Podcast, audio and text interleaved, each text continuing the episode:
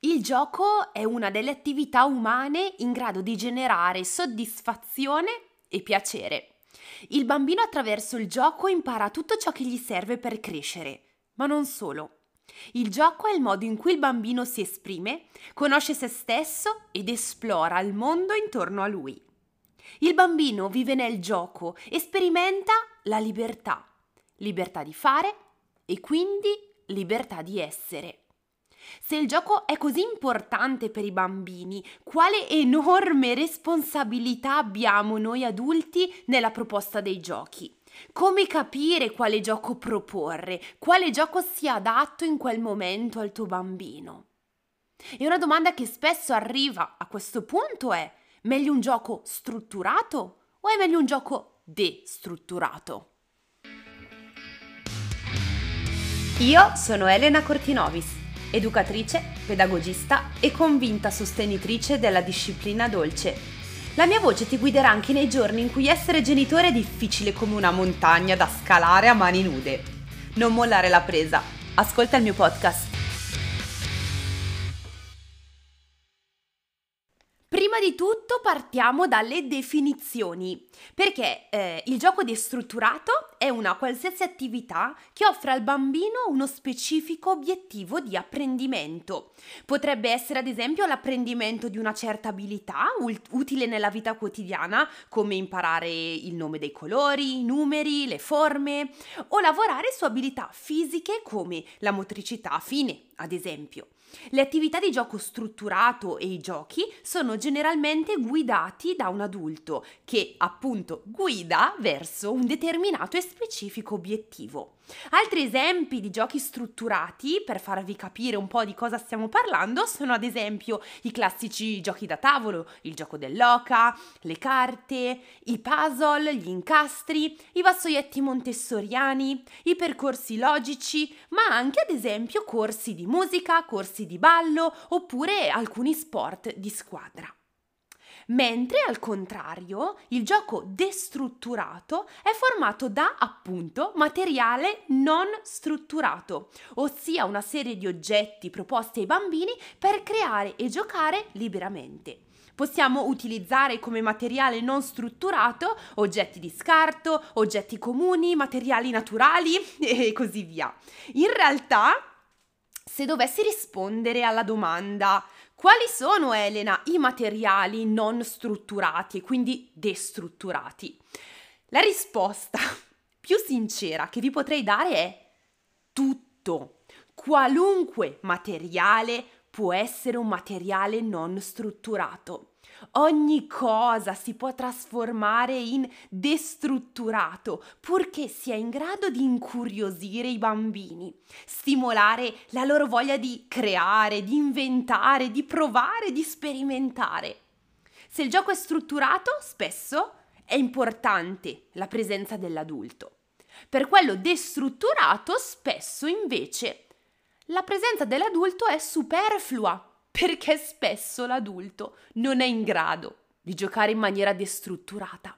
La mente dell'adulto a un certo punto diventa così strutturata che ricordarsi cosa significa il giocare con niente diventa quasi un'impresa impossibile e quindi da qui noi possiamo imparare tanto dai nostri bambini per farvi capire ancora in maniera approfondita e magari farvi giungere in maniera autonoma la risposta di questo main topic del podcast di oggi, ossia è meglio il gioco strutturato o destrutturato, voglio portarvi alla scoperta dei vantaggi di uno e dell'altro.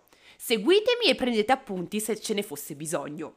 I vantaggi del gioco strutturato sono, ad esempio, il permettere di esporre il bambino ad attività e stimoli che non può scoprire da solo. Un bambino non può in autonomia scoprire che quello è un triangolo, quello è un quadrato, ad esempio. Promuove inoltre la conoscenza di nuovi concetti, appunto legati al primo punto come grande, piccolo, piano e forte, alto e basso, tutto ciò che per l'adulto è scontato ma per il bambino non lo è. Come fa un bambino in maniera autonoma a sapere che quello è un oggetto pesante o leggero? Ha bisogno di att- attività strutturate che gli insegnano questa specifica abilità. Abilità legata anche a un approccio al linguaggio, in quanto il gioco strutturato amplia il vocabolario, poiché giocando tendiamo anche noi adulti a dare un nome alle cose, a nominare gli oggetti o i materiali molto di più che ehm, rispetto a quando invece viviamo nella quotidianità con i nostri bambini. E così siamo anche noi invogliati a usare parole nuove che i nostri bambini, come delle piccole spugne, imparano e andranno a ripetere. Il gioco strutturato inoltre pro- potrebbe potenziare l'equilibrio, la coordinazione, aiutando il bambino a migliorare e padroneggiare le abilità motorie, anche in questo caso specifiche, come ad esempio la motricità fine o meno promuove le abilità sociali, soprattutto nel rispetto delle regole, dei ruoli, dei limiti e dei confini. Tutto quello che chiediamo spesso ai nostri bambini durante il giorno, nel gioco e attraverso il gioco, il bambino lo può concretizzare. Nei giochi di scatola, ad esempio, ci sono delle regole da seguire per poter giocare da soli o in gruppo e questo allena anche appunto le capacità sociali dei nostri bambini. Ma non solo, perché questo tipo di gioco può potenziare l'attenzione sostenuta nel tempo Abbiamo già parlato qui nel podcast di attenzione e concentrazione e mh, mm, viene da sé il fatto che proporre un, questo tipo di gioco va a dare un compito al bambino che lo prende come obiettivo da raggiungere e quindi il bambino può allenare le sue abilità di pianificazione e, mori- e monitoraggio e quindi concentrandosi può raggiungere l'obiettivo che si è dato. Infine, il gioco strutturato insegna e sostiene il valore dell'errore. Attraverso questo tipo di gioco il bambino può sbagliare, in alcuni tipi di giochi strutturati il bambino può vincere o può perdere e quindi andare anche ad imparare l'autocorrezione. Ovviamente qui eh, andrebbe aggiunta una grande parentesi del ruolo dell'adulto all'interno del gioco strutturato, perché se l'adulto ad esempio corregge al posto del bambino si va a perdere il valore dell'autocorrezione. Quindi mi raccomando, anche nel gioco strutturato, l'adulto che sarà presente a dare le regole, i limiti e i compiti al bambino, dovrà riuscire a fare un passo indietro e dare la possibilità al bambino di poter sbagliare. Ne abbiamo parlato in maniera specifica nell'episodio del podcast dove abbiamo parlato di compiti che se vi va vi invito a riascoltare. Ci siamo? Avete preso appunti? Giuro che non vi voglio far addormentare. Tra l'altro non so se lo sentite, ma qui da me, mentre sto registrando questo episodio, c'è un fortissimo temporale, quindi non so se mentre parlo siamo anche cullati dal rumore della pioggia e dal temporale, che è super romantico. Quindi un episodio mappazzone, ma con un po' di romanticismo dettato dal tempo.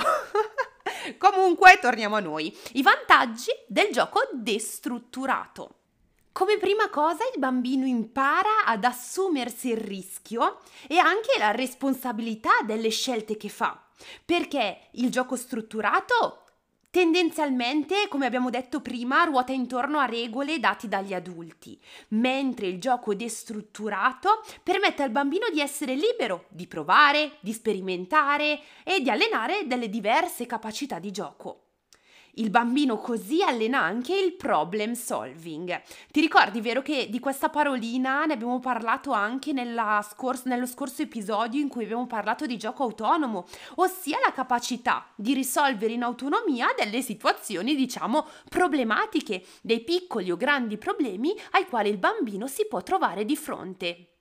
Un altro aspetto che io amo del gioco destrutturato è l'incoraggiamento verso l'arte dell'immaginazione e della creatività, ma non solo, perché supporta lo sviluppo emotivo e il riconoscimento delle proprie emozioni. Quanto abbiamo parlato di legittimazione emotiva e di conoscenza delle proprie emozioni parlando di disciplina dolce per farvi capire questo concetto perché mi rendo conto che sia complesso immaginare un bimbo che gioca da solo con una pigna a capire delle emozioni. Ma provate a immaginare e vi racconto questa cosa perché io l'ho vissuta una delle prime volte che proponevo il gioco destrutturato ai miei bambini di un asilo nido, quindi bambini tra un anno e un anno e mezzo, quindi 12-18 mesi. Questo bambino che aveva davanti a lui un barattolo di latta e alcune catene. Alcune catene, noi eravamo andati in un negozio di bricolage e avevamo preso alcune catene di consistenze e materiali diversi. Questo bambino ha preso questa catena e l'ha messa all'interno del barattolo e ha iniziato a scuoterla. Non si immaginava un forte rumore provenire da questi giochi e si è spaventato. Ha, ha lasciato il barattolo e mi ha guardato come dire: Ma cos'è successo? Quel bambino ha sperimentato l'emozione della paura e come meccanismo autonomo ha lasciato immediatamente il barattolo che l'ha spaventato. L'emozione poi è stata ovviamente filtrata e raccontata da me, che ero lì vicino e ho legittimato e raccontato e dato un nome all'emozione. Ma il bambino si è stupito di quello che ha vissuto e gli occhi di quel bambino io non li dimenticherò mai. Non era terrore, era la sensazione di ah, ma cosa ho provato in questo momento? È una cosa nuova e magari l'emozione della paura l'aveva già vissuta, ma non che partiva da lui. Aveva il controllo e la possibilità di vivere emozioni nuove. Per me questa cosa, ragazzi, è stata meravigliosa, tanto che ancora mi vengono i brividi. Andiamo avanti perché i vantaggi del gioco destrutturato non finiscono qui. Permette di sviluppare il senso di autoefficacia, Sapete che cos'è l'autoefficacia? Forse questa parolina l'avete letta in qualche manuale di educazione e adesso io vi porto qui eh, la definizione ufficiale. Che cosa è? Eh, il senso di autoefficacia è la fiducia di una persona nelle proprie capacità, abilità, potenzialità di esercitare un controllo sugli eventi e gestire la propria vita. Ora, uscendo dalla modalità Wikipedia, che cos'è l'autoefficacia, è il senso di essere capace di fare qualcosa.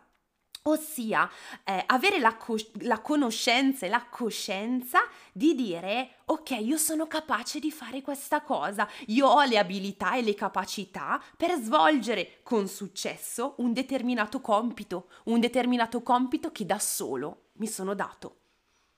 Il gioco inoltre, destrutturato, può essere portato ovunque. E detto così mi dirai, vabbè, ma anche le carte, anche i, i, gli incastri li posso portare da tutte le parti. Sì, ma lì tu ti devi ricordare di metterti in borsa, di metterti in automobile il gioco. E invece il destrutturato nasce in maniera autonoma, anche a un parco, anche senza giochi. Un bambino che trova dei sassolini, dei legnetti, delle pigne, nominatissime pigne, le trova e inizia a giocare. E in quel momento cosa succede? Quale altro vantaggio ci dà il gioco destrutturato? Che un altro bambino che è lì al parco potrebbe avvicinarsi al tuo bambino che sta giocando con i legnetti e con i ramoscelli. Interessante, mi avvicino anch'io, vado a vedere cosa fa e quindi il bambino inizia a giocare con altri bambini, rafforzando le sue capacità relazionali di socializzazione puoi imparare a condividere, puoi imparare a collaborare e puoi imparare a gestire i conflitti. Bene, e adesso tu cosa mi dici? È meglio il gioco strutturato o è meglio il gioco libero, il gioco destrutturato? Beh, per me la risposta è chiara. Nessuno è meglio dell'altro. Non esiste un gioco migliore dell'altro. Entrambi hanno importanti benefici. E quindi la chiave è la possibilità di alternarli durante la giornata. O durante la settimana, poiché hanno vantaggi diversi, importanti, che non sono sostituibili.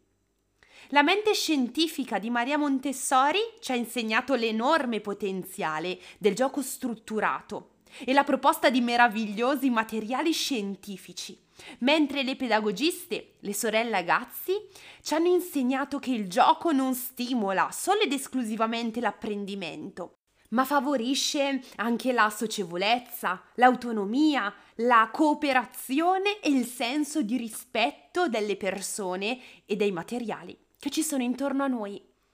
I giochi a cui fanno riferimento le sorelle Agazzi non sono strutturati, ma loro le definiscono un insieme di cianfrusaglie che riempiono le tasche dei bambini e che hanno un elevato significato e valore emotivo ed affettivo. La mia voce forse sta tremando un po', perché quando io ho letto e vi ho riproposto qui questa frase delle sorelle Agazzi mi ha mm, portato alla luce una situazione che io vivo tutti i giorni con le mie bambine e che a volte non mi, ci, non mi ci soffermo, non mi fermo a dire ma guarda che cosa meravigliosa stanno facendo Letizia e Ginevra. Le mie bambine, quando noi camminiamo per strada, quando andiamo in giro, amano cercare i loro piccoli tesori. Loro in quasi tutte le tasche dei loro giubbini hanno o una piccola bustina oppure hanno avete presente quelle piccole bottigliette in miniatura con il tappo di sughero e al loro interno ci inseriscono perline, coriandoli, piccoli sassolini o oggettini che per loro sono tesori preziosi e le tengono in tasca. Queste piccole cianfrusaglie per loro sono qualcosa di meraviglioso. E non vi dico la sorpresa di quando magari cambiamo giubbino e rimettendo il giubbino che hanno abbandonato per una o due settimane, mettono la loro manina nella tasca e tirano fuori la loro bustina, la loro bottiglietta, mi guardano e mi dicono Mamma! Guarda che tesoro che ho trovato! Ti ricordi? Questa perlina l'abbiamo trovata quel giorno al parco. Iniziano a raccontare storie meravigliose intorno a quella perlina microscopica. Quella perlina che non vale neanche un centesimo, che è stata persa magari dalla maglietta di qualche bambina.